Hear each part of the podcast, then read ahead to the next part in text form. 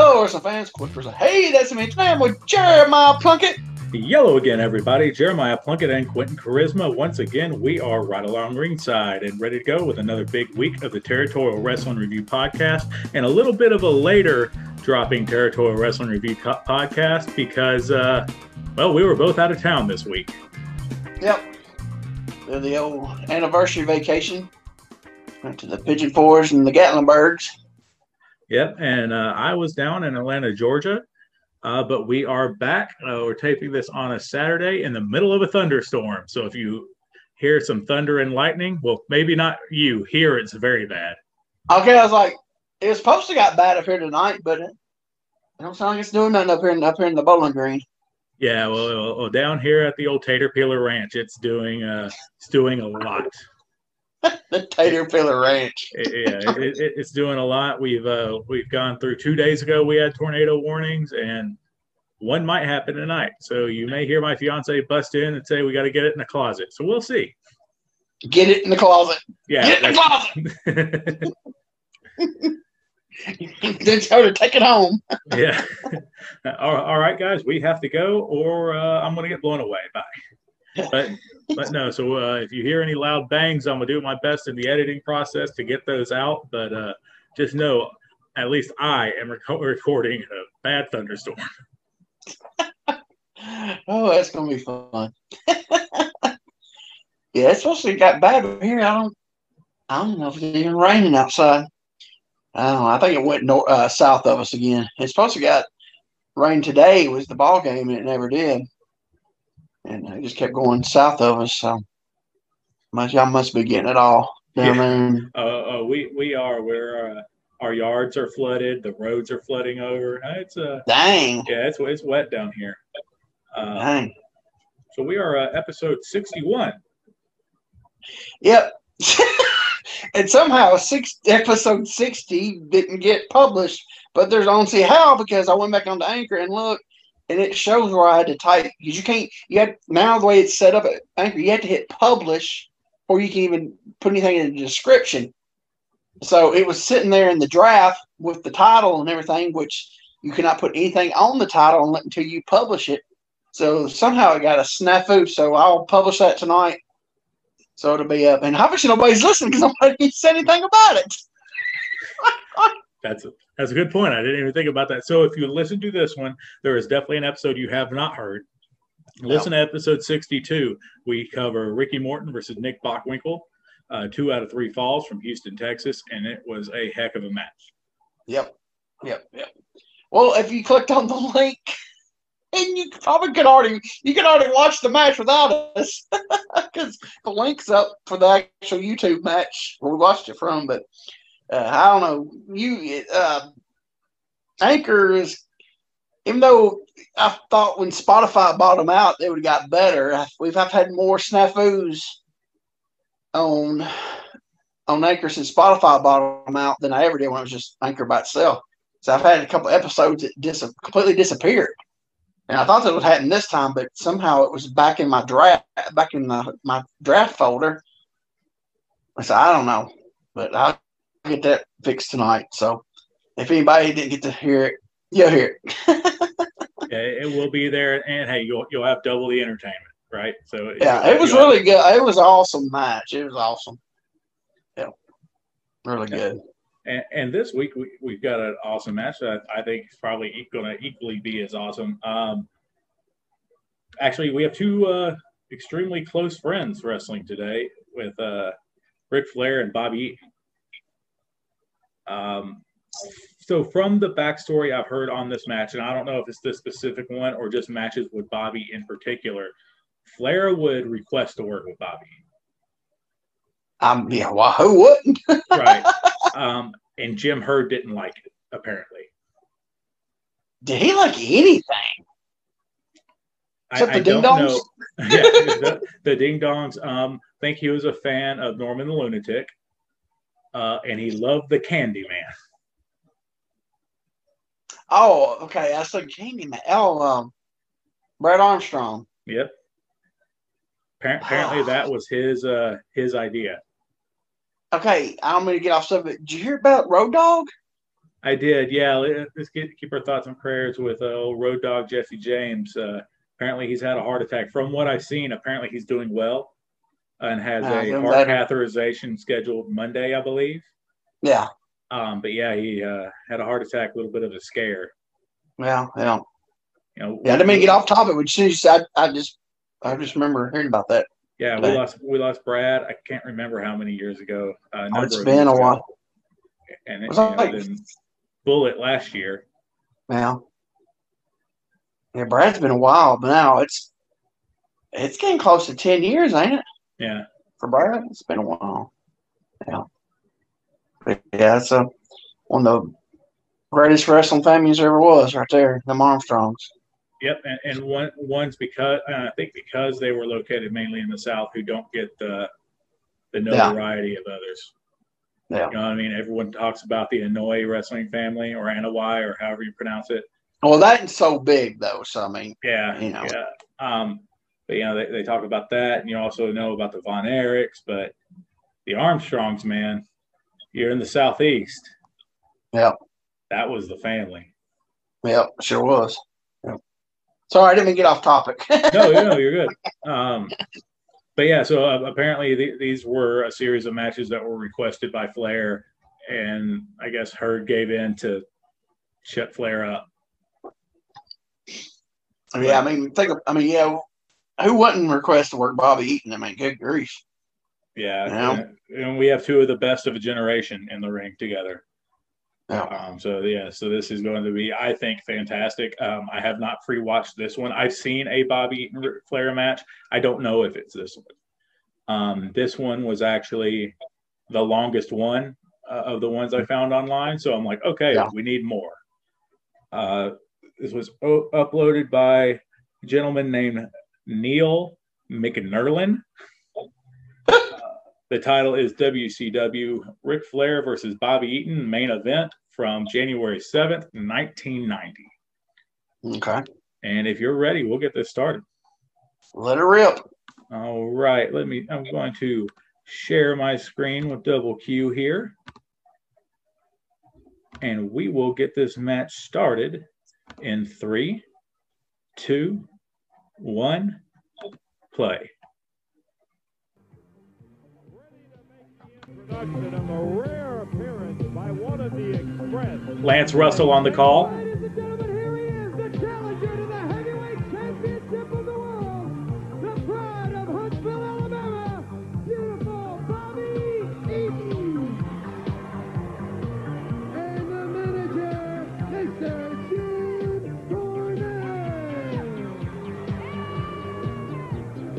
Look at that mullet. So I'm wondering, judging by that introduction, they're baby faces. He literally Well- only called him the the challenger and the pride of Huntsville. I don't. Flair's look. Flair's hit babyface. Yeah, because this ain't much after he just got finished with uh his feud with Funk. A couple months before that. Well, maybe not. I don't know. But the person had the Cornette sign tell him to go back to Louisville or something. Ah, Oh, you two, pants. why you do this to us? Skip the ad, guys. Boom, skip. Sorry about that, DraftKings. They're not sponsoring us, so we ain't playing their ass. But They spon- sponsor back- us, we'll play all of them. I want to say he was still Flair was still babyface. Did you notice Flair did not come out in a robe, by the way? Yeah, he just came out just all bare chest. That's rare. Yeah, unless he already worked, you know, because they do they they did these tapings. He might already worked once and just didn't want to. I don't know. Nick Patrick's the referee. Taller than Bobby. So this is a title match. He's holding the belt up. I thought it was non-title. No, it, it- it's a title match. Okay. I remember, uh, uh, and see, okay, these are my favorite midnight tights Yeah. with the with the multicolor rainbow, like the Yeah. design. Period. I my favorite colors were the yellow, but I, I always like this. Like as much as I love Dennis and Bobby, it took them a while to even get matching stuff, and when they did, Yeah. it was just, hey, Yeah. our plain tights. They're the same color. Yeah.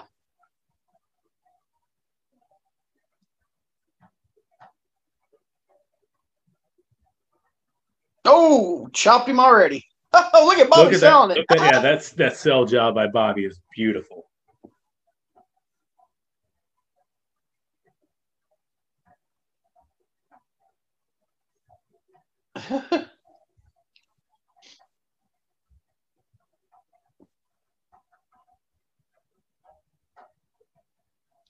The lockup of these two guys. Lock up and that snatch that head. Top wrist lock.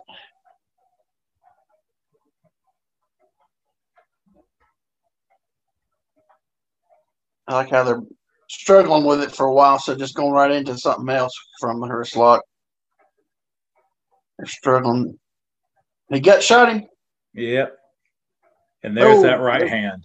There's the Eaton punch, Eaton uppercut there. Come through Tennessee, you learn how to throw a punch. Yeah. Boom. Nice tackle. Drop down. Big old hip toss. Bam. Yeah, man, this is just good classic wrestling. Yep. Give them a high spot, slow them down into a hold, Yep. bring them back down, then they'll work right up from this headlock into another high spot again. I'm sure of it. Oh, yeah.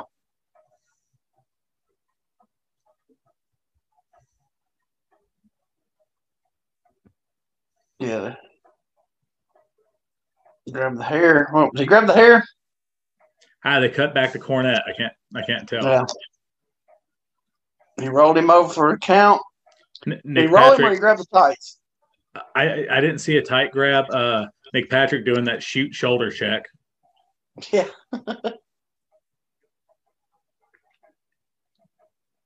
I think he just hooked him and went. I don't think he actually grabbed. I don't think he grabbed the tights. Working his hell. Working his head a lot longer than I thought they would. I grabbed the hair then. There they go. Come back up. Uh, And uh, Bobby's boots too. I said something about the tights, but I love that the rainbow continues down the boots Yeah. And yeah, with them high boots too. Boom. and nice that shoulder tackle. tackle Whoa. all the way to the floor. It rolled all the way out on it, selling it. Dang. Cornette's over. Wh- Why, why would Ric Flair want to work with Bobby Eaton? He just took a shoulder tackle to the floor. Yeah. oh, there goes a gut shot. That, gu- Boom, that gut shot punch? looked like a that, that gut shot looked like a ball tap. Oh gosh! Right in the he whipped him right into the outside of the pole on the outside on the apron. Oh, I don't think I've ever seen that. I, I've seen it before, I've but seen not before. often. Yeah, if I have, I don't remember it. But oh, and he took a chop. He's back down on the floor again. But did that gut shot not look like a nut tap to you? Yeah, It looked like one of those gotchas. yeah. It looked literally low. Man, he took that pole. That was nice. It's like trying to draw the ref. No, he's going back over. Bobby selling the that pole. Yeah, I didn't, Got to put the pole over. yeah.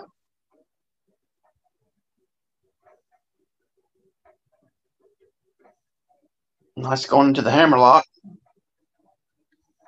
They're going to ride him out. I thought he's going to. Nice drop toe hold out of the hammerlock. To the arm bar by Flair. That was nice.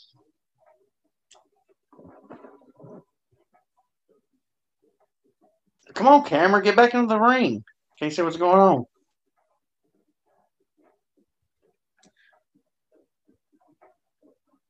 Dude, they're just doing such nice basic rest. God, that kid Yeah. has a super rat tail. He did, didn't he? I thought it was a mole at first. I was like, oh, that's a big rat. Tail. yeah.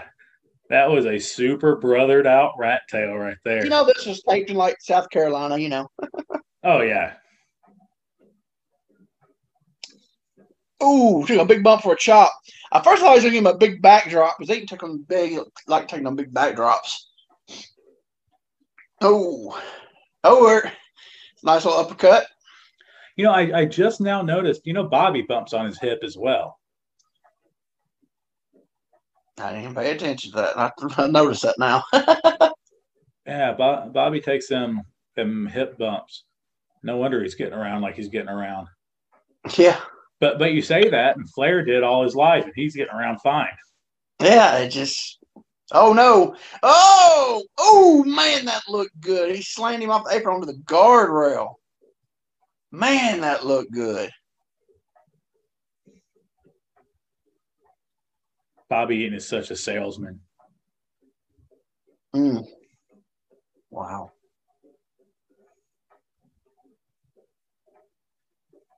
There goes back in, letting Bobby sell. That looked good. Man.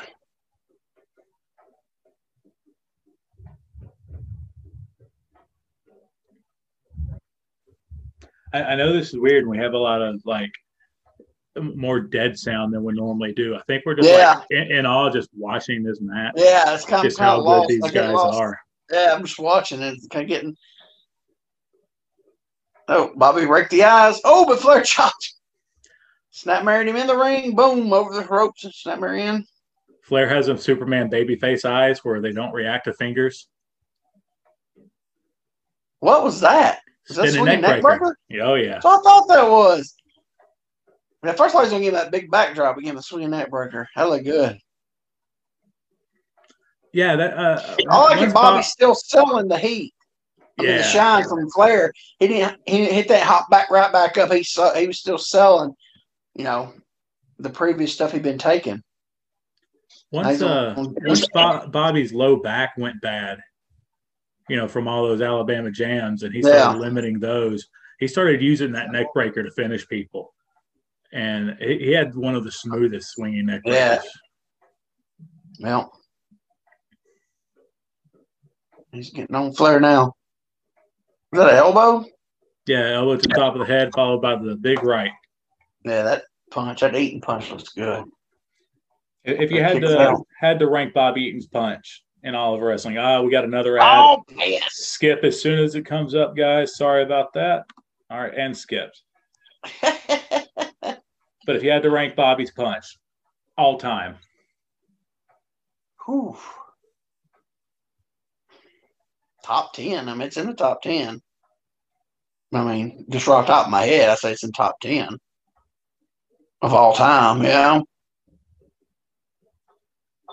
I mean, is his over Lawler's? mm. oh, nice bulldog. Real nice bulldog. I don't know.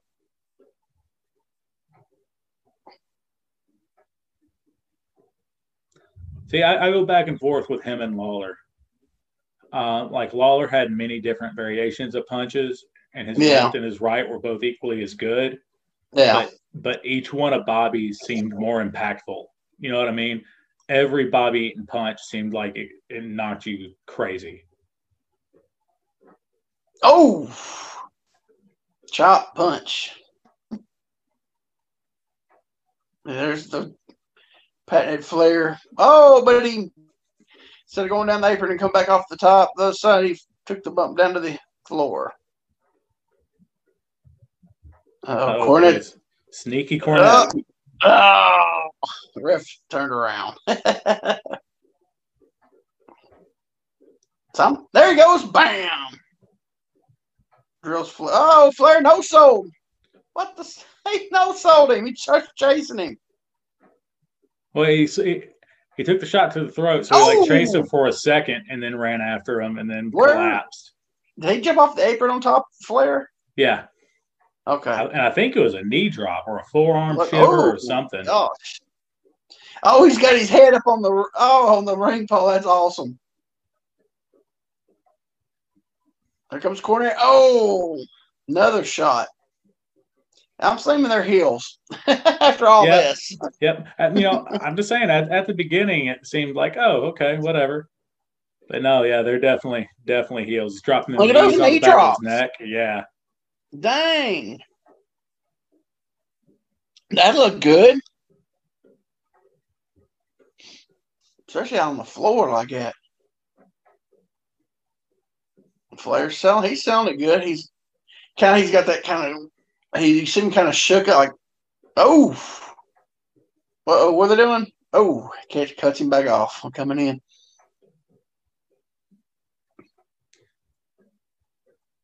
I was just oh, Flair's trying to come back up. Bobby gonna cut him off. Bam. Oh, uppercut. Oh, chop. Well, I thought you take that bump over, didn't you? Yeah, I thought I thought he was gone. The fire Flair showing, man, because we Yeah. we don't normally see Flair as a babyface, so we don't normally see fiery Ric Flair. Yeah, exactly. Bobby cut him back, got him back down. He's choking him now. Oh. Goes for the cover. Put on the rope. Put your feet on the rope, Bobby. now I'm gonna slow it down for a minute. Oh, look at that. That's sweet. And he fluffed the mullet. Hey, don't don't see a whole figure four head scissor pulled out too much. No, you don't. You don't see that or short arm scissors. You know? yeah, You don't see yeah, you don't see he keeps he was fluffed his mullet. I love that. That was awesome. when he went back, he fluffed it out.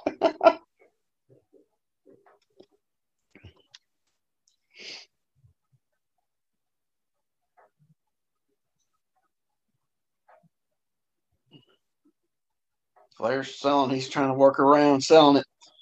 They must cheer. Must be cheering. Cornette's selling the cheering. Flair's up. Oh, Bobby gets him. Oh, another swinging neck. Bro, that was sweet. Hey, So these neck breakers are sweet, dude. If this is after or even during the Terry Funk thing, you know, because that was '89. That was Wrestle War '89 when he first took the pile driver. Um, Well, it, it- it, it- it, it's uh, I'm sorry. Go ahead. I was just going to say it makes total sense for Bobby to be all over the neck this entire match. Well, didn't they? Uh, let's see. They did the uh, won the I Quit match. I believe what the I Quit match was. I believe the I Quit match was in '90. This is January 7th of '90. So I this is think- probably yeah. prior to that. Yeah, I think this is right before the I Quit match. I do believe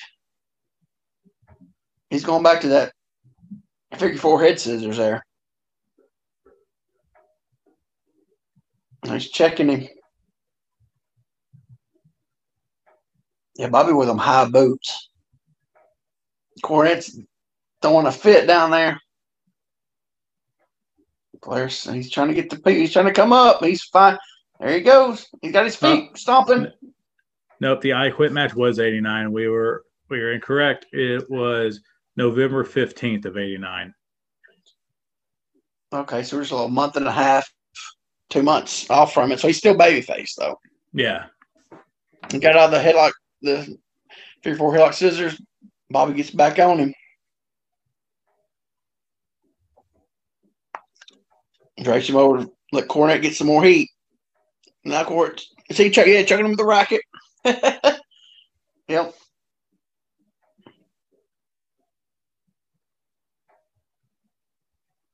You gonna suplex him in? Up. Boom. Yeah, he took that bump on his hip. Oh, here goes the jam. It's gonna hit it. No, it's the elbow. Boom. Oh man. You don't know if it's stiff or not because Bobby's so good, you know? yeah. Well, Yeah. you know, I, I don't know about the elbow specifically, but I know I've talked to people who took the knee, and they said you never felt it, which is Never amazing. He's going back to that figure four headlock here again. He is really working that. And he just fluffed the mullet again. Yeah. Gotta fluff the mullet. Flair is giving him a lot in this match. you know what's his name's in the back having a fit about it. And we're about to have an ad again pop up, guys. Oh, pass. DraftKings, you do not sponsor us.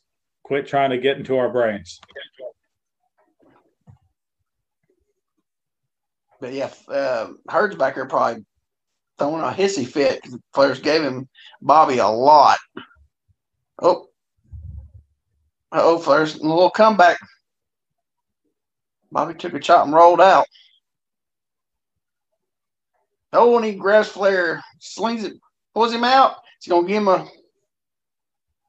what was he- There's that backdrop you Oh! wanted. Oh, oh, oh, Flair just backed up Eaton on the floor. Oh, gosh. Mm. And it wasn't one of them little, oh, and a hip toss. Jeez. And it wasn't one of those little bitty slot off the back backdrops either, you know? Yeah, no. It, Oh, again, again, you wonder why Bobby gets around like he does. oh, Flair up and over, runs down the apron. He actually hits the double, he hits the uh, double axe handle coming off from somebody for once. Well, he, he, Flair, he's a little to the side. He's a little to the side. It's more like the tomahawk chop off the top. Okay. he hits the legendary Flair knee. He's done chopped Bobby 20 times in this match. Shoots him in. What's it going to give him? Oh, gosh. Another big backdrop. Gosh. that Bobby one was is- huge too. Gosh, Bobby Eaton. Mm. Man. He was a bumping machine. Man, he has been shot. There's Stan. Nice you show up, Stan. Yeah, Stan made it to ringside. He was in the van out back. Yeah. in the van. The vans are rocking. Yeah, don't come and knock him. Yeah. Oh, is he going for the jam? No, the knee. And Flair oh, Flair blocked it. caught it. Wow. That was I've never seen that. That's awesome. Uh-uh. Drapes it over the ropes. Comes down on it. Yeah, I've never seen that. Wow. There he goes. Goes to the four, figure four. Stan got yeah, stands up. Cornette's up. Whoa. Catapults him in there. Oh. He's got the racket. Bam! He hit Cornette. Cornette takes a bump out. Bobby takes the racket. He tosses it. And he covers him. One, two, three. Wow. That And match that- was awesome. And it flew by. And I'll tell you something. Herd is in the back throwing a fit because he gave Bobby too much and he didn't beat Bobby clean. Yeah, and I, I believe uh, I've either heard that on the Jim Cornette experience or the, probably the drive through actually. Um, and I believe that may have been in Flair's book as well, because I, I believe there's another match where they don't have that exciting finish that they had. Well, I'm saying I'm sure the finish was exciting, but they don't have the gimmick finish, and he has to go beat Bobby clean because Jim Herd was so mad. But man, like just that little bit of stuff at the end made that finish so crazy, and the catching Yeah. their flying knee, never seen. Yeah, it. yeah, I've never seen that. No, no, that was good. Dang. Yeah, that. How long was the actual match? Twenty minutes, twenty minutes and eight seconds was the entire video. So after intros and everything, it was about just say 19, Yeah, 19 and a half probably. Wow, that flew by. Gosh, and I, and I can't Wow. think of, of a of a better worked match. that was good. but Bobby Eaton was a gift from the wrestling gods. You know what I mean? And I mean Flair Yeah. too. Flair's Flair's without question the goat of an era. You know what I mean? I mean Yeah. he he carried the world title on his back for 25, 30 years himself. Yeah, he was. Yeah, the you know basically Harley handed it off to him at you know at the cage, Starcade, and you know it was on then. Yeah, it was a Ric Flair show from then on out, like even into Yeah. the you know mid nineties. Well, yeah, pretty much. Well, So, you know, obviously he, he's he's the he's the goat in that respect. But man in the ring, it's a toss up with them too. You know what I mean? Yeah. And, and you know, and Flair had his match by this point, but we didn't see all those traditional Flair spots. We saw the up and over, the flip. He did that. Uh, He did it once once into a cell and once into the climb the other rope. yeah, We, we saw him hit the top rope gimmick, which is always funny. Yeah. yeah. And he dropped the knee. Yeah, there was no Flair flop. No Flair flop. Uh, no shin buster breaker. We're gonna call it. I mean, we saw Uh, chops, but like that's half Oh, yeah. what, what Flair Well, threw. Flair didn't throw a lot of pun- he didn't throw a lot of punches. He gave like twenty chops at least. I just kept them. He took that backdrop on the floor. And then he took a he got up and took a hip toss on the floor. But They got the the funny ring thing is, he, he took the hip toss where there was pad, but the backdrop where there was none. Yeah, I noticed that. Yeah. He took the backdrop off the pad onto the concrete. Then he took the, then he got up and took the hip toss back into the onto the pad. But you notice those were some thin pads. It wasn't like they those Yeah. pads they have nowadays. Those were really thin back then. Yeah, they were. Um, but then he gets the ring and okay, let me take another backdrop. God. And he shot for the moon on that one too. Yeah, yeah, he yeah, he posted off on that one, boy. Whew. Man. Hmm. No, The, re- the wrestling world didn't deserve Bobby Eaton. You know what I mean? Uh, that, You good, know- that that good, and on top of it, the nicest guy on the planet. And here's the thing. Yeah, everybody says, oh, Bobby couldn't talk. Bobby couldn't talk. There's a clip floating around from, I want to say 80. It was like right before Gulas shut down Chattanooga uh, in 80. It's Bobby and He is talking, talking. And it's like, you know, then he went to Jarrett's and they put with Jimmy Hart and never talked again. Then he went from Jimmy Hart to Cornette and that's why I guess he didn't stop talking. And then, if you stop talking for twenty something years, you're not going to be able to just start talking again. You know? Yeah. Well, he, So, he has, I that, mean, he has that know. thick, heavy Alabama accent too. Yeah, but still, I mean, he could talk because, like I said, there's a an interview. It's him and a Japanese wrestler. When I Google this is Japanese wrestler, I can't remember which one it was. And he was doing all the talking. Yeah, he, he could talk. But I don't know. But yeah, he was so underrated. I mean, it's I guess because he tagged so much, you know, kind of get lost, you know. But but let's think about that. Let, let's think about all the different partners he had and how all the teams were successful. Yeah, Any partner he ever had, they were a top awesome tag team. Oh yeah, yeah. You know, uh, I I, mean- I consider the Heavenly Bodies part of it. You know, even though he Yeah, just did though six just- mans with them, but but they were awesome. You know, uh, pre- previous to that, both incarnations of the Midnight, Yeah. awesome. You know, uh, Arn, him and Arn were a heck of a tag team. Short lived, but a really good tag team. Come on, I gotta hear it. Wh- which one? You're I mean- missing the the best one. Arvel Hutto? No, not the well, the Brown Bombers. Yeah. Well, Cornette had another name for him. Well, good gosh, they were like 17 years old. I mean, No, it was it, it- yeah, it was what is it? If they had, if their boots were just yellow, they would have been the drizzling S's. Well, they were like 17 years I- I old. I know. mean, him and Arvo Hutto, another And- dude I love And to it is him, is him and Koko, right? Who? Him, Bobby was it him and Koko in Memphis he tagged with? Yeah, but I'm talking before Memphis. After the Brown Bombers with Arvo Hutto. Come on. Who am I missing? The Jet Set. Oh, George Gulas. They were over, dude. Oh, I'm, I'm not saying they weren't. I just I just forgot. I legitimately forgot about the jet set.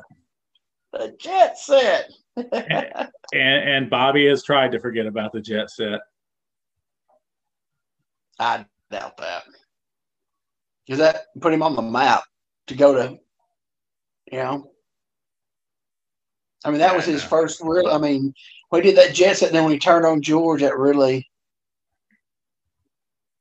you know, established him as, you know, had his career really. And then he made him, that made him, so Jarrett saw it and said, hey, we got to get this kid, you know. Then went to go, uh, went to Jarrett's, and then him and Koko and then him and everybody else in the first family and He wasn't doing Koko at the time, though, was he? Was he? Wasn't he doing Stagger Lee? no that was a hood that was a babyface hood at first no he was Koko Okay. Okay. yeah I, I, I thought he it was like Stagger Lee or Sweet Brown Sugar or something like that. And I mean, it was sugar sweet brown sugar that's right. But that, but that was still Koko, correct? yeah it was Koko. yeah. It wasn't it wasn't sweet brown sugar skip young. It was sweet brown sugar Koko Ware. Yeah because he turned and then i think jimmy hart changed his name after he turned when he turned heel and joined the family i think he changed his name to sweet brown sugar i think. So and then when they turned him babyface and he lost and he come up back under the mask of stagger lee kind of like JYD did and for watts you know Yeah. so Which one of which one of those was first? I want to say it was JYD at Watts. I think I could be wrong. Um, I think, but who? I mean, I don't know. it might be the same time, but who knows? I don't know.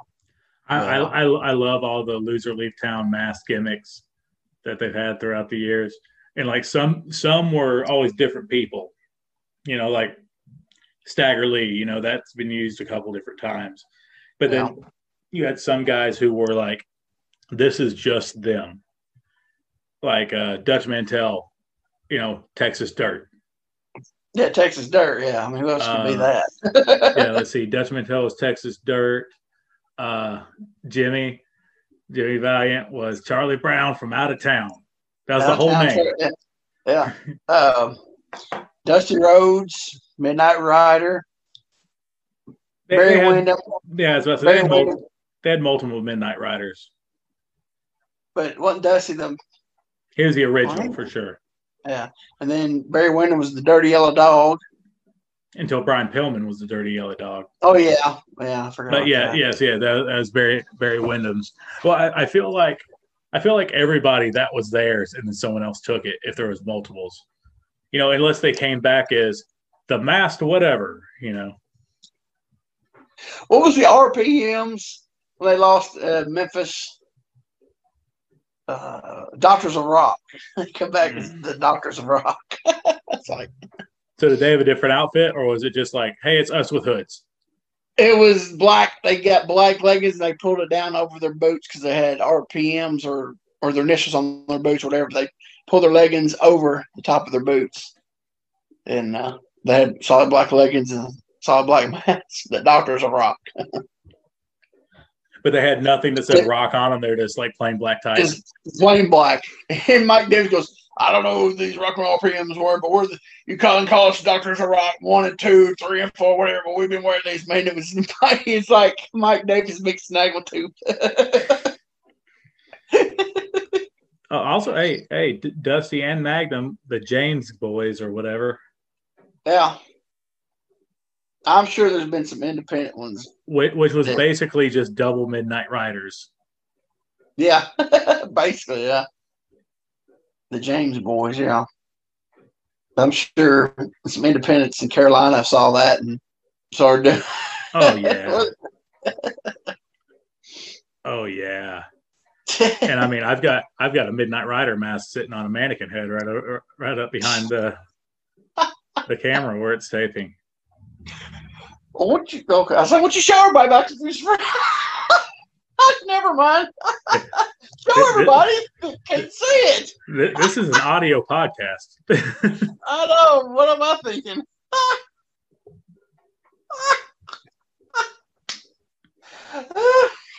well, but then we have the most famous mass wrestler of all time, Hiro Yoritoma.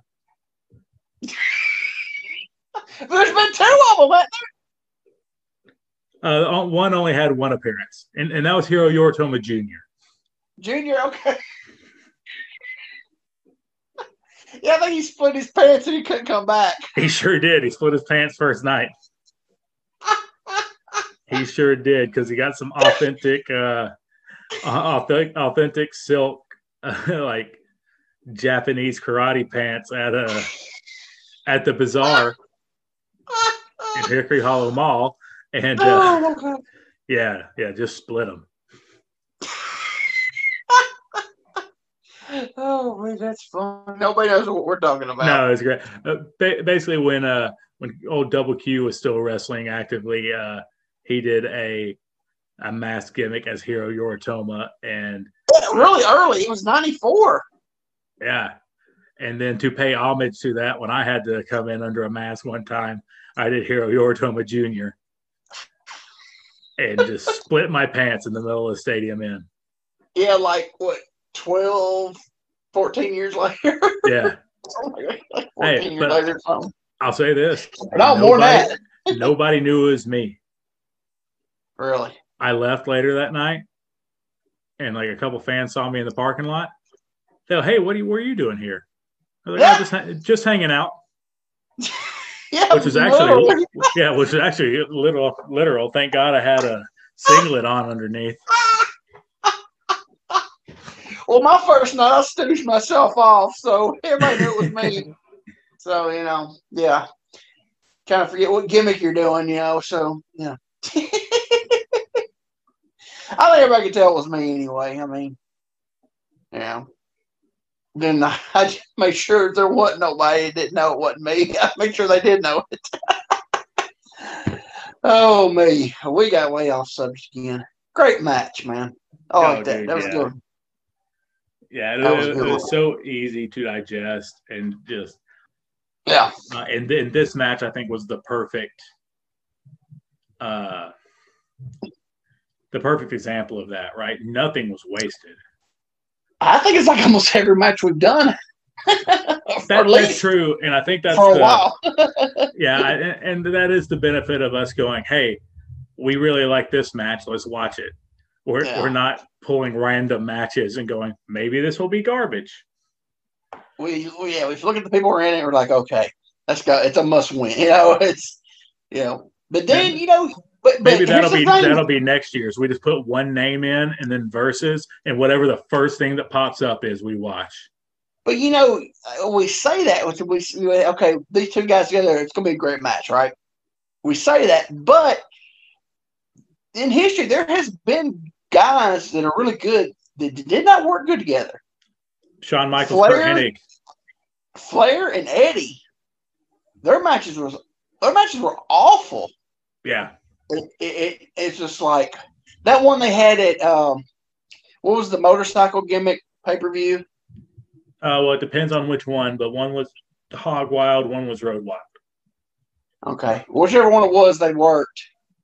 Uh, and dude, it's thundering here. I told you it was coming. Oh, piss! I jinxed it when I was bragging because it wasn't doing nothing. It was, I guess, it was whatever the the first one they did. The first they, one was um, Hog Wild. I think it was on Hog Wild, and uh, man, their match was just not. They was not on the same page, and this was before Eddie was having his, you know, substance problems and stuff, Yeah, drinking and uh, you know all that stuff. So I mean, it's because it was fairly new his run in WCW. Because I think it was for like the uh, U.S. title or something like that, maybe. yeah. But um, uh, it was just a train wreck, man. You know, And so sometimes you can't have two guys. You see the names like, oh, this is gonna be great, and it's like, ooh, you know, Well, So- you know, like I said, Kurt and Shawn were like that too. You know, Kurt Hennig was the baby face, but he's used to being a big bumping heel, so he's taking Yeah. big heel bumps for Shawn Michaels, who's also taking big heel bumps because yeah, that's what Shawn Michaels did as a heel. yeah. So it's kind of, it's kind of, Yeah, weird. They're just trying to out heel bump each other. It was yeah, yeah, and it didn't click. And that's two guys who, you know, pe- people say that some people say Shawn tops Flair and best wrestler, you know, of all time. And I understand you're shaking your head, but like some people do say that. You know, that's that's the, that's the two everyone throws around, and so you'd think he had a good match with anybody. Same with Kurt. Kurt's one of the most naturally talented in ring performers ever. Yeah. Yeah. And you know, he and he would work around people. Yeah. You know, those matches with Hogan, and not saying Hogan didn't do his part, he obviously did, but like those matches with Hogan, Hogan just stayed in the middle. yeah. Kurt would come to him and do stuff off him. Yeah. Just feeding him. Yeah. So you would think Yeah. together those two would be amazing. And it, it wasn't Sometimes bad. it It, it, it wasn't Rick and Eddie bad, but it was just awkward. Yeah. It's just one of those you think it'd be a lot better than it. But yeah, I, but like you say, the re- the reasons why that's you know, you know, because, um, yeah, especially because Hennig was a great heel. He was a good baby face. Um, you know, early in his career, really good. But it had been so long. Mm, And this is also Oh, yeah. after he came back. Yeah, I remember he had been out of the ring for a while. Yeah, yeah. He'd 'cause he- done commentary, and then he was Flair's Well, manager. like his last match, it when it one of was it the one? Um, is that one of the pay per views? Wasn't it like uh, was it SummerSlam or something? Where his singer got tore off. yeah, Bret Hart. Yeah, him- it was like his last match. Hart. Yeah, I think it was his last match. He and, yeah, because he like managed the comment, did commentary for a long time. and that match was amazing, by the way. Mm-hmm. I they said he was really hurt bad in that in that match. You know, before going into that match, he was hurt bad. And he still put on a performance like that. You know, those two I could watch work together forever. yeah. I just I like I, you know I love Bret Hart, but man, he just needs to shut up now. You know, I, I feel like that's a lot of the older guys. well, yeah, but he just it seems like every other day or every week, it's like he's bashing somebody else. You know, and saying just something stupid. It's just, dude, just let it. You know, let stuff go. You know, it's all a work. I mean, gosh. You know, It, it's more real to some of the boys than it ever was to anyone in the crowd. I know that's what's messed up. I mean, to an extent, it needs to be. You have that mentality of, uh, but then you you know it's to an extent. You know what I'm saying? But you need to know. You know. You need you need to know when to draw the line and cut it off. You know. Yeah, you, well, you can't wrap up your entire identity in it. Yeah. No. It's like more the the guys from the eighties. Something like that more happened to them, or we just didn't, or the seventies guys, the sixties guys just don't know. Maybe it happened with them, but we just don't, didn't hear about it because there was no social media. I guess. you Yeah, know? that, that's true too. Yeah, Yeah. Uh, it'd probably be a, a lot worse if some of these people, you know, were on social media. Well, I know, like, like you know, like Thesz always, you know, this is Thesz would say stuff about guys, you know, and I'm sure everybody. I guess it probably all did. It just wasn't out.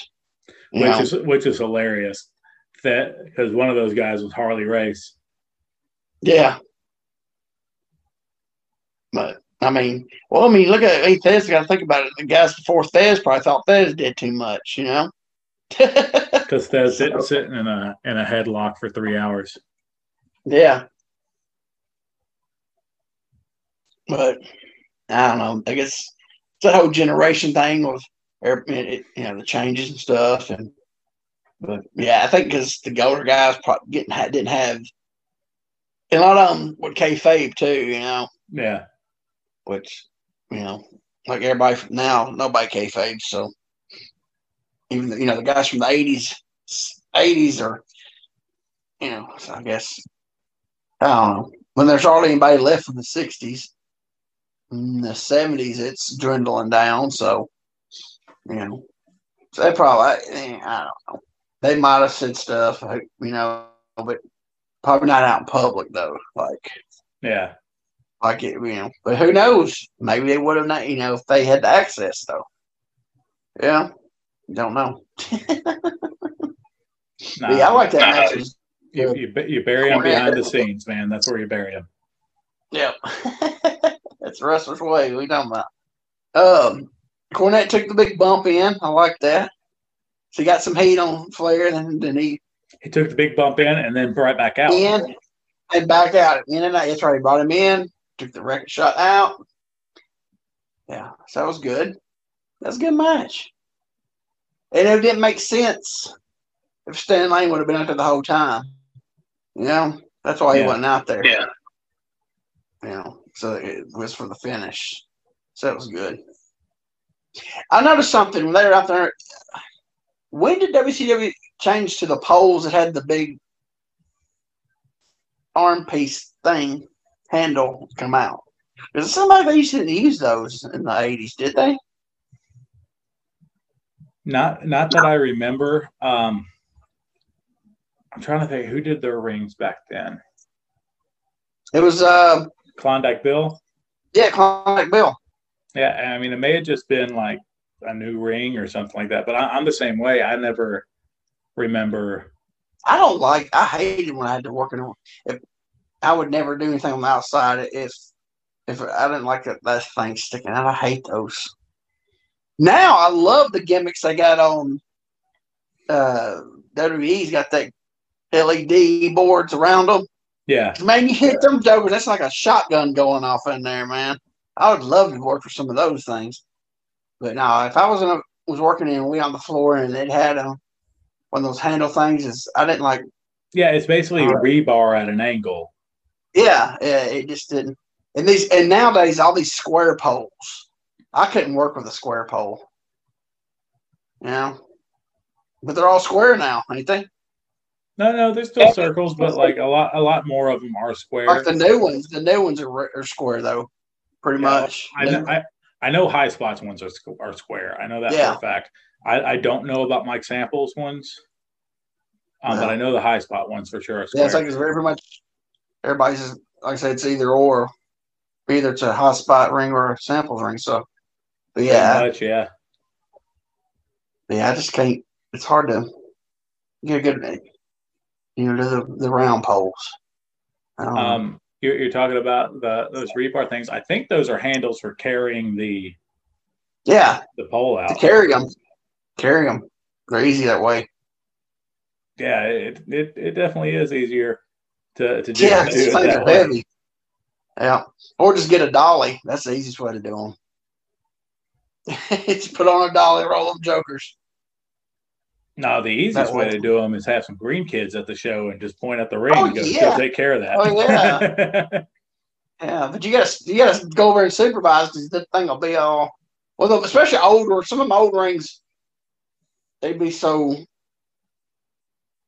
rigged, you know, where they wouldn't. yeah. I ain't gonna, I ain't gonna spend twenty five dollars to fix that. We'll just rig it up here, you know.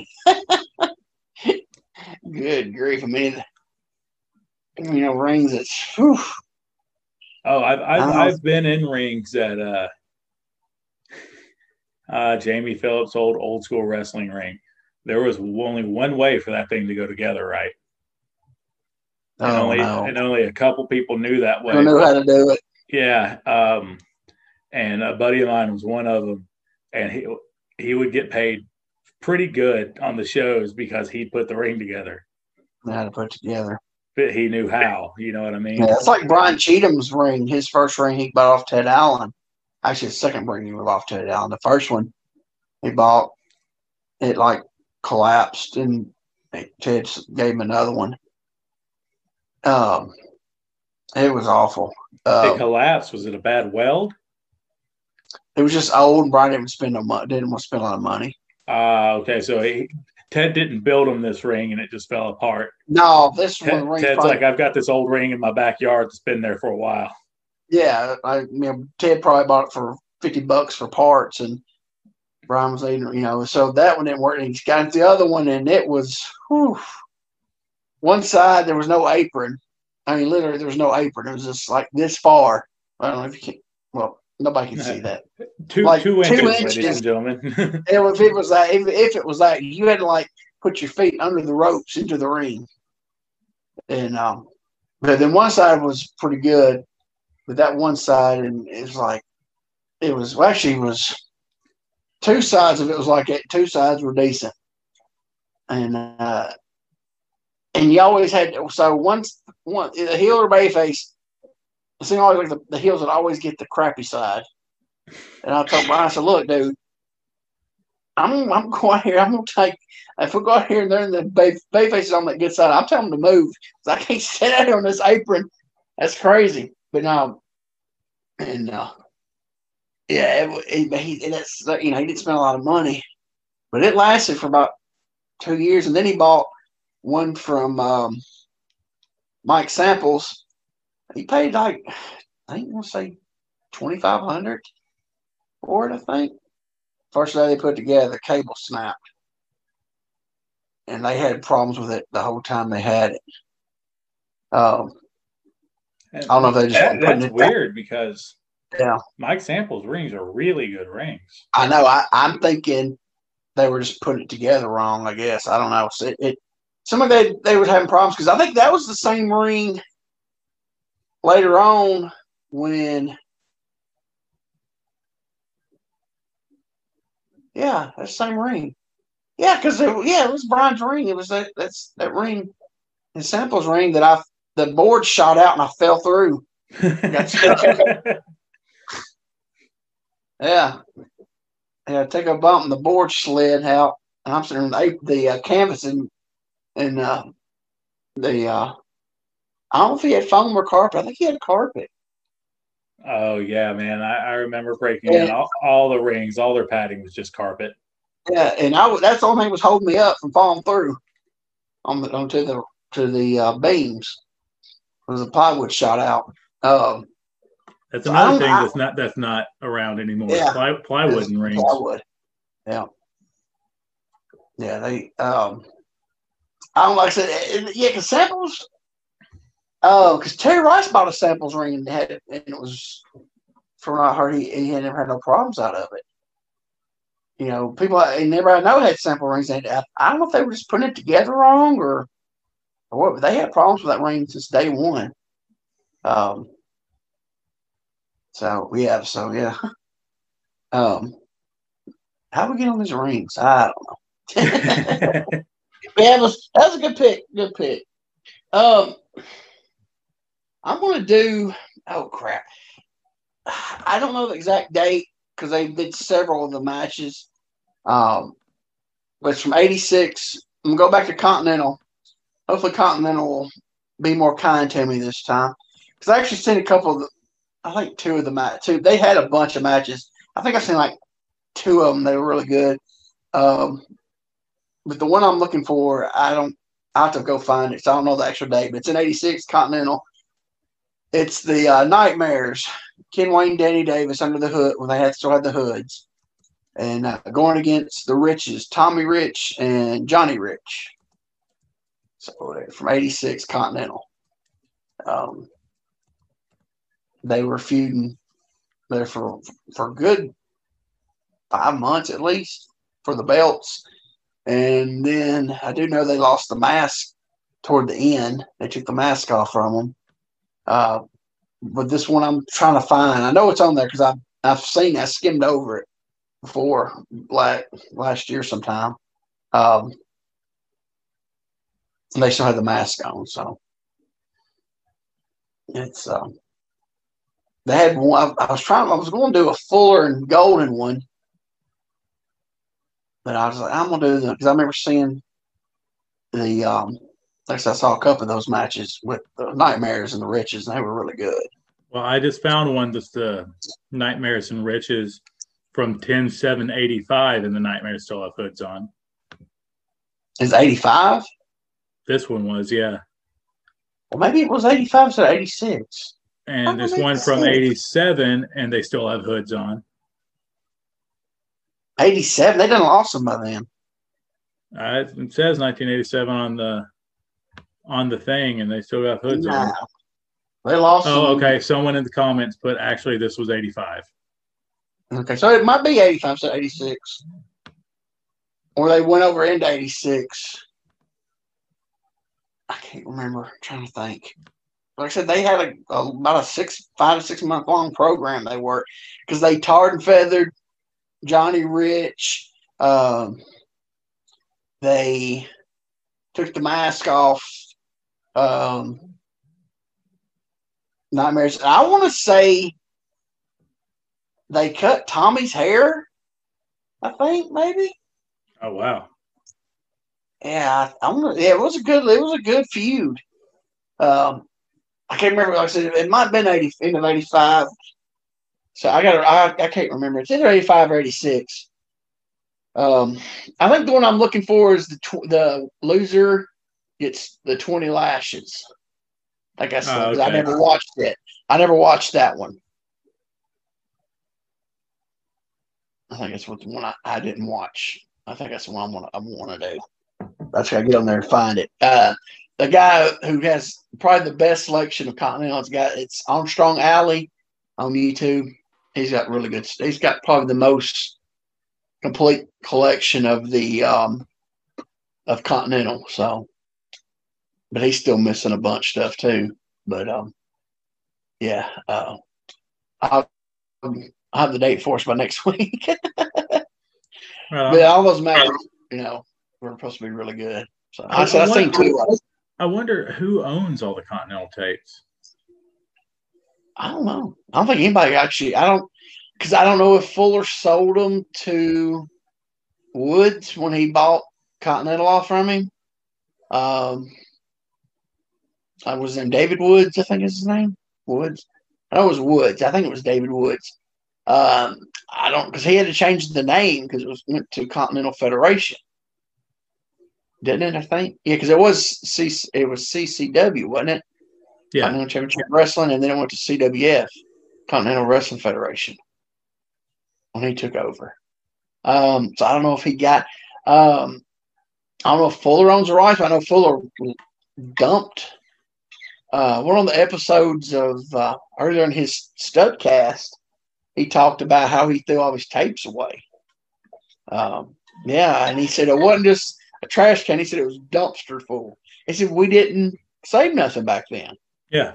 you know, and and he was talking about how now he wish he would say them, and then then I noticed it's probably like six months later he's he he came out with that set. Have you seen that set he Yeah. sell? Yeah. So I don't know if he found some, you know, um, you know, later on, but yeah, he said that he threw all of it away. I mean, nobody knew, you know, he didn't save nothing. You know, and back before the videotape, you did because it was too expensive. You Yeah. know, and um, now it's um, you know, you got Vince had a, you know a lot of his shows got saved because it was on um, HBO back in the seventies. You know, and then it went to after that it went to Madison Square Madison Square Garden Network, but I don't think he sa I think HBO saved all those garden shows from the seventies. I don't think he saved them because that's what I'm on because he didn't save nothing, nothing else. You know, stuff just here and there. So that's what I'm thinking that HBO saved and then Mass uh, Square Garden Network saved because he don't have no gar. He don't. He don't have. He's, he's got a lot of them. Um, a lot of those Madison Square Garden, but no, hardly any Boston Gardens or Spectrums from the early seventies and stuff. But they or mid seventies, but there's the Garden because HBO, you know. So that's, I'm wondering if HBO saved that stuff. And uh, from what I hear, we're not going to see any of it now from Peacock. Is that what you've been? What have you been heard about that? I've been hearing that they're censoring a lot of stuff. Uh, I've I've heard that the full stuff that's on the network will eventually be on Peacock, but it's going to be like August before you start Ooh. seeing a lot of stuff. But I've heard they're censor they're going through and censoring a lot of stuff. Um, I, I don't know what their criteria is, like what they're censoring for, language, blood. I don't know what, but apparently they're removing a lot of stuff. So they're going to get rid of Chief Jay Strongbow, all the Garden stuff of them, because he's an Indian, doing the war dance and stuff. Because when they consider, because I mean, I figured people nowadays would think it's bad, you know. Well, I mean, maybe the fact that Strongbow was actually Joe Scarpa. Yeah. Italian. so maybe they'll censor Strongbow, but not Wahoo. Yeah, I, I don't know. I, don't- I don't know what they're going to do, man. It's going to be I- it's going to be interesting. I'm not, I my my uh, thing runs out sometime in April because I bought a well Dana bought me a three month card for my birthday, and I think I've watched two pay per views. I've watched about four or five Madison Square Gardens and four or five 70s uh, All Star TV from uh, WWF All Star TV from the 70s. So, I mean, I don't, if they're going to take the stuff I actually watched, I don't think I'm not going to renew my card. You know? If that's the case, there is always the Highspots Wrestling Network. But I tell you something, I don't, but There's that, also you know, there's also FITE TV. But you know, I think about it. Do do I watch enough to pay for it? When there's, I watch a lot of stuff on YouTube. YouTube. Um, every now and then I turn over there to Pluto and catch a little something. I like some of the, those uh, shows they show on the uh, TNA channel Mhm.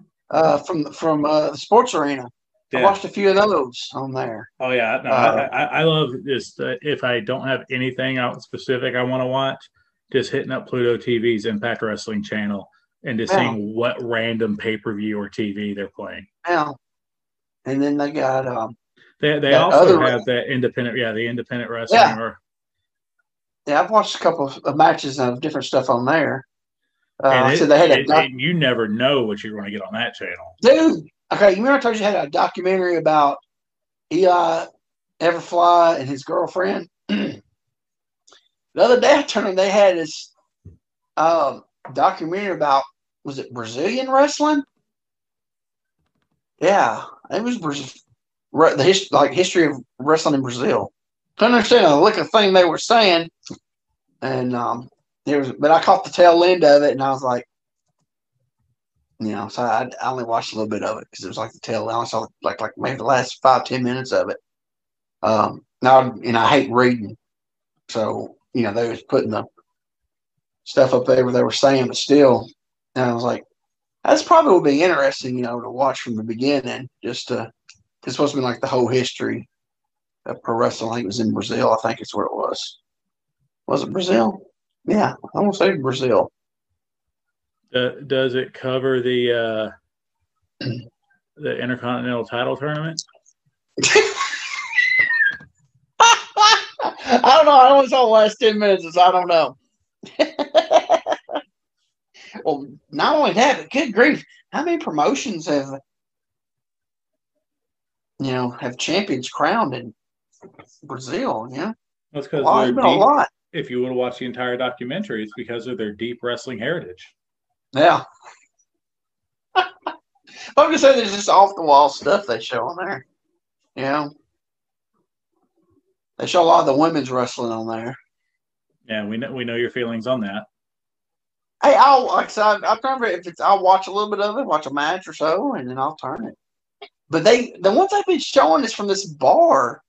I don't know where it is, but they're like right up.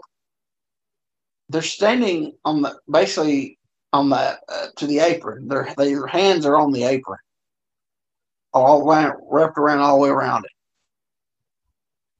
Let's see, that sounds like it could be bar wrestling, which is It's Joey up. Ryan's It's, old promotion. no, it's up north. Uh, let's see, Beyond Wrestling. They're in the Northeast think- area. I think that might be it. it. Is probably it. Because they said it was for they said the town they were in, but it was it wasn't out west. It was up north, northeast. So You know, Yeah, they were- it could be Germany and it could be WXW because they're right up no, on the ring. no, what WXW? No, that was the first company I ever seen do that. That was crazy. Um, but no, that was American. Gosh, I can't remember the name of the promotion. It might have been Beyond. I don't know. It, it was probably Beyond Wrestling. Probably, but they, uh, I said I'll turn over if I turn the in, if it's a women's match and it looks pretty good, I'll watch it. You know, watch a women's match. But you know, I don't. You know, just X and A women's wrestling just to be X and A, you know, dude. Because that um, uh, match with uh, Britt Baker and uh, what's the other girl? Thunder Rosa. Thunder Rosa. Man, that was crazy, dude. That match was crazy. I think You Thunder Rosa is really, huh? I was gonna say you liked it, huh? Yeah. I think Thunder Rosa is really good. Yeah. I mean, to be small, but she's really good. I think she's really good. She, she's And Britt Baker's- talented. Yeah, Britt Baker's gotten a lot better too. But but Thunder Rosa, she's up. She's, I think she's one of the best right now. I think. Yeah. All right, so we had a good match. I'm hoping Continental don't let me down like it did the that other one. Well, here's the beauty about the watch along. If you if you watch it or if you can't find it, we can call, call a pivot day of. Yeah, that's true. I, I I've seen the title of it. Um, like I said on the Armstrong Alley guys um, thing with the, the twenty lash match. Uh, so it's on there. I should I go on there and find it. The loser gets twenty lashes, and it was right in the middle of their feud.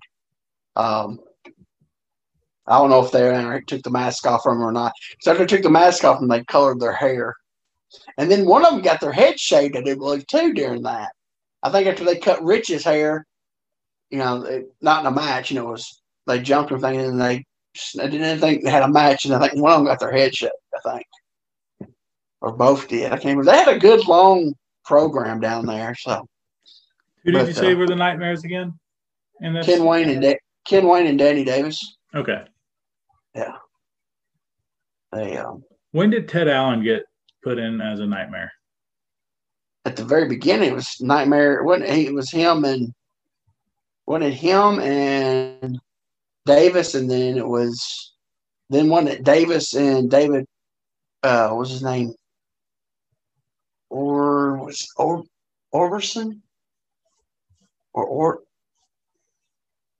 what's his name? He, he did jobs for Memphis, and then I think after I, I want to I could be wrong on this, but I'm just I'm trying to piece it. I think when um,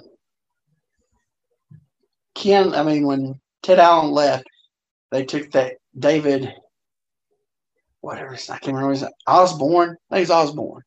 I think it was Osborne. I think it was. I think it was David Haskins. he would have been like 14 or something at the time. Um, they put him in.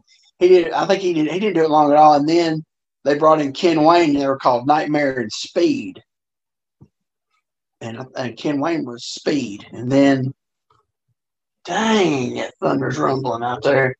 Um, and then they just become the night. They dropped the nightmare speed. Were just the nightmares.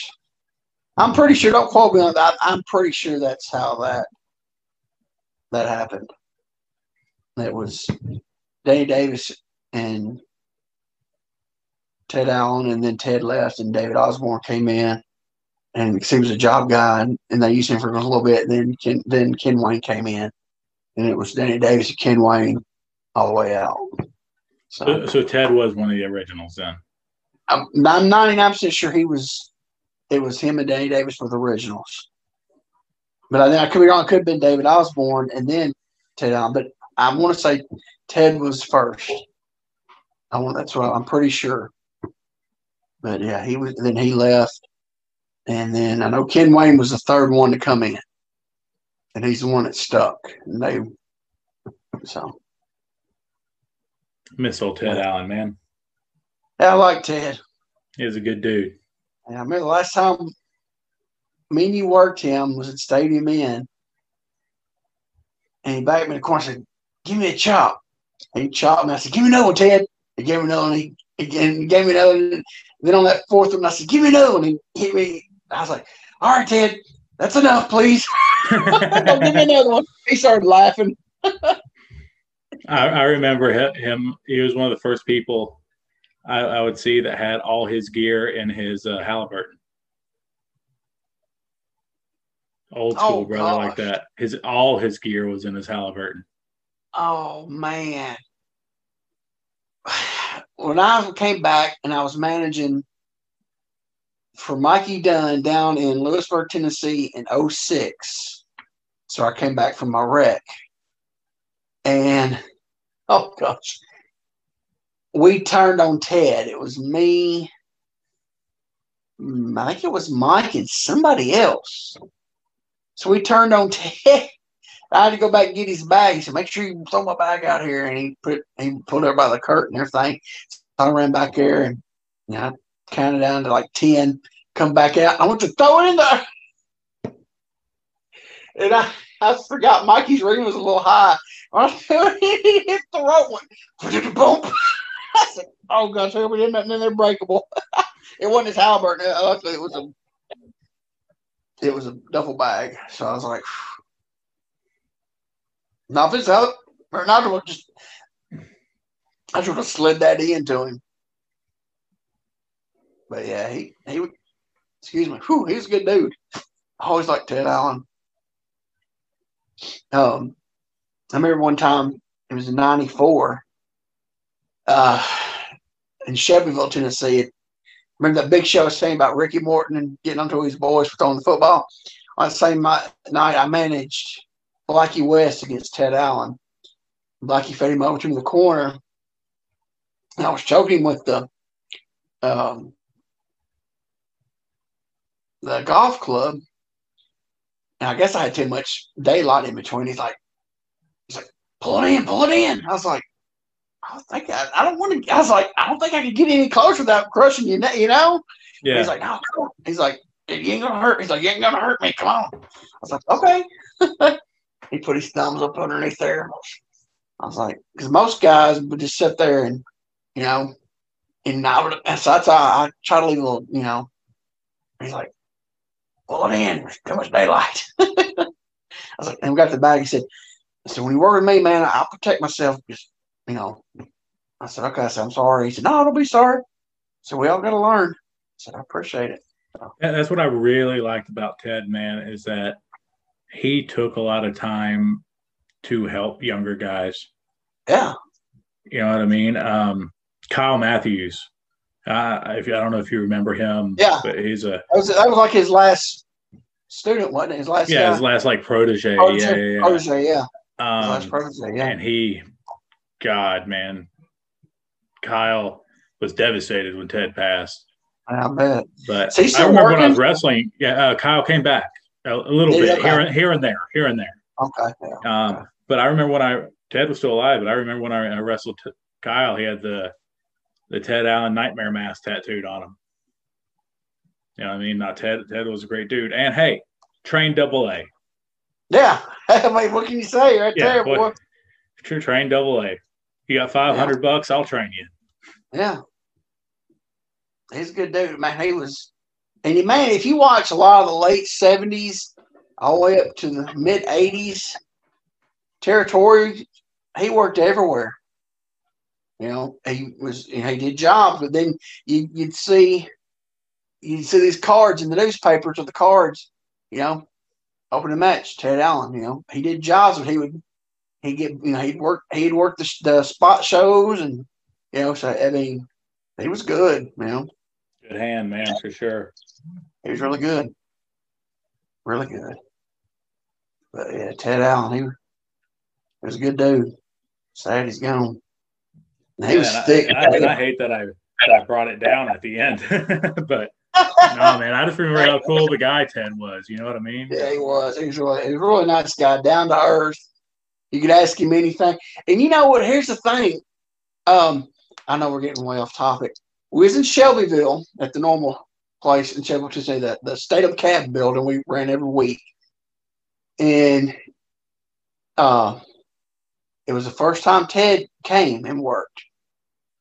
Joe's like, guys, he's like, I can't do Joe. He's like, well, this guy right here wants to work with you guys. He went around forever, you know. And Joe saying that about somebody's hilarious. yeah, yeah.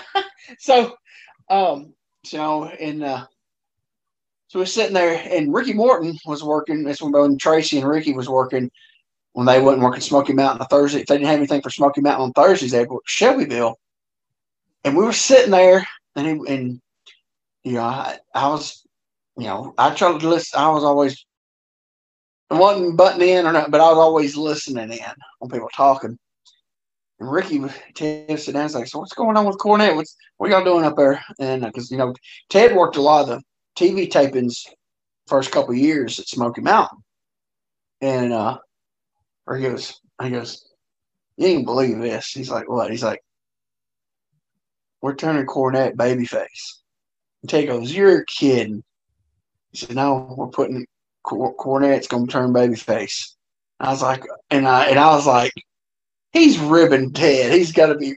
And uh, sure enough, and that's and then next thing you know, you know, with the gangsters and all that. Remember when Cornette turned babyface? Yeah, yeah, yeah. I heard before they and I and um, I was like, you know, and sure enough, a little bit after that, they turned Cornette actually turned babyface.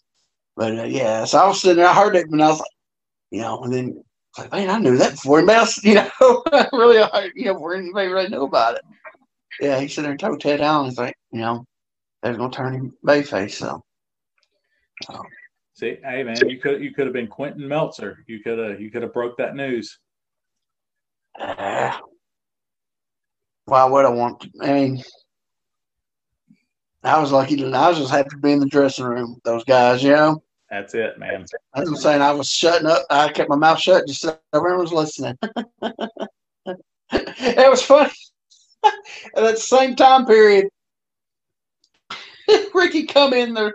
It was uh, it was some other card, uh, other show, was same Shelbyville that time period. And Ricky Moore come in the dressing room. They sit down and like, "Am I working?" You're working brick house. I don't think brick house is gonna be here. He said, nah, he said he was to be here today. He, we talked to him earlier in the week. He said, I was just talking to Robert, and he said he ran into Brick House uh, down, was it Pensacola? Somewhere down in Florida. He said, he ran into him down there this morning. He said he ran into Brick House. So he goes, I don't think he's to be here, guys. and sure enough, Brick House didn't show up. Yeah, that'd be a that'd be a heck of a loop to try to make. Yeah. yeah, he's like, Brickhouse ain't gonna be. yeah, it was. And then, um, I'm sitting there one night, and Tony Anthony was like, somebody said something about selling. He's like, that's why I still, that's why I wear these steel toe boots. Bayface don't sell, I'm gonna make you sell. And I was like, oh crap. So those motorcycle boots are still towed. Wow. Hmm. Makes me appreciate how he moved even more. Yeah, no, ain't that the truth? Be a big guy, but he, he, he did. Somebody said something about not selling. He's like, "That's why are these really steel toed boots right here. The Bayface don't sell for me. I'll make them sell." And I was like, "Dang, you know, yeah, little stuff you used to you'd ever hear." And and then one time they tried to pull a fast one on on the boys, so we're all sitting there. The show hasn't started yet. It's probably about 10, 15 till. Glenn Mullins comes back here and goes, well, guys, we told y'all last week this was going to be a benefit show. Nobody was going to get paid. And everybody's like, uh, no, you we didn't know, we didn't know that. and he goes, yeah, me and Chris told everybody. And,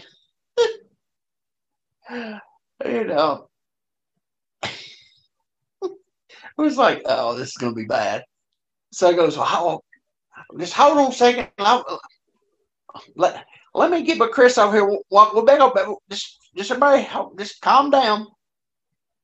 So then we're around the corner. Tony Anthony goes, I don't know about you boys, but I'm getting my money right now. he walked over there. It wasn't about five minutes later. He come back. The boys, if you want your money, you better get over there. And I was great. I was like, yeah, I can keep my 10 bucks, you know? yeah. It was like, hey, they try to, they try to pull a fast one because they had like, let's see, Dirty White Boy, Tony Anthony. Uh, I want to say, I want to say Ricky was on the card. Um, Tracy. Um, tell you who else was on the card? Tom Burton. Oh God. Yeah, because on the card it said um, Nasty Tom Burton. And somebody sitting there and like, why does it say nasty on it? And, uh, and he goes, Oh, the dirty white boy, the real dirty white boy, he's here tonight. I'm just nasty. I was like, all right. So then next week after they're gone, he go back to dirty white boy Tom Burton on the card. oh man, that's funny. How long we we went a while, hadn't we? A little bit. Ram- Rambling on. Why you get cut me off? Give me the. Because they're good stories, man. Yeah, I know, but it That's part of what this is about. It's not just about watching a 20 minute match, man. I know. Our That's podcasts fun, are, are always two hours. We wouldn't be two hours if we were just watching a 20 minute match. Or watch a 20 minute match of who was it? Um, Oh, Alan West and uh, Alan West sold out Usinoff. 20 minute Yeah. match. That thought it, last, you thought it was two hours.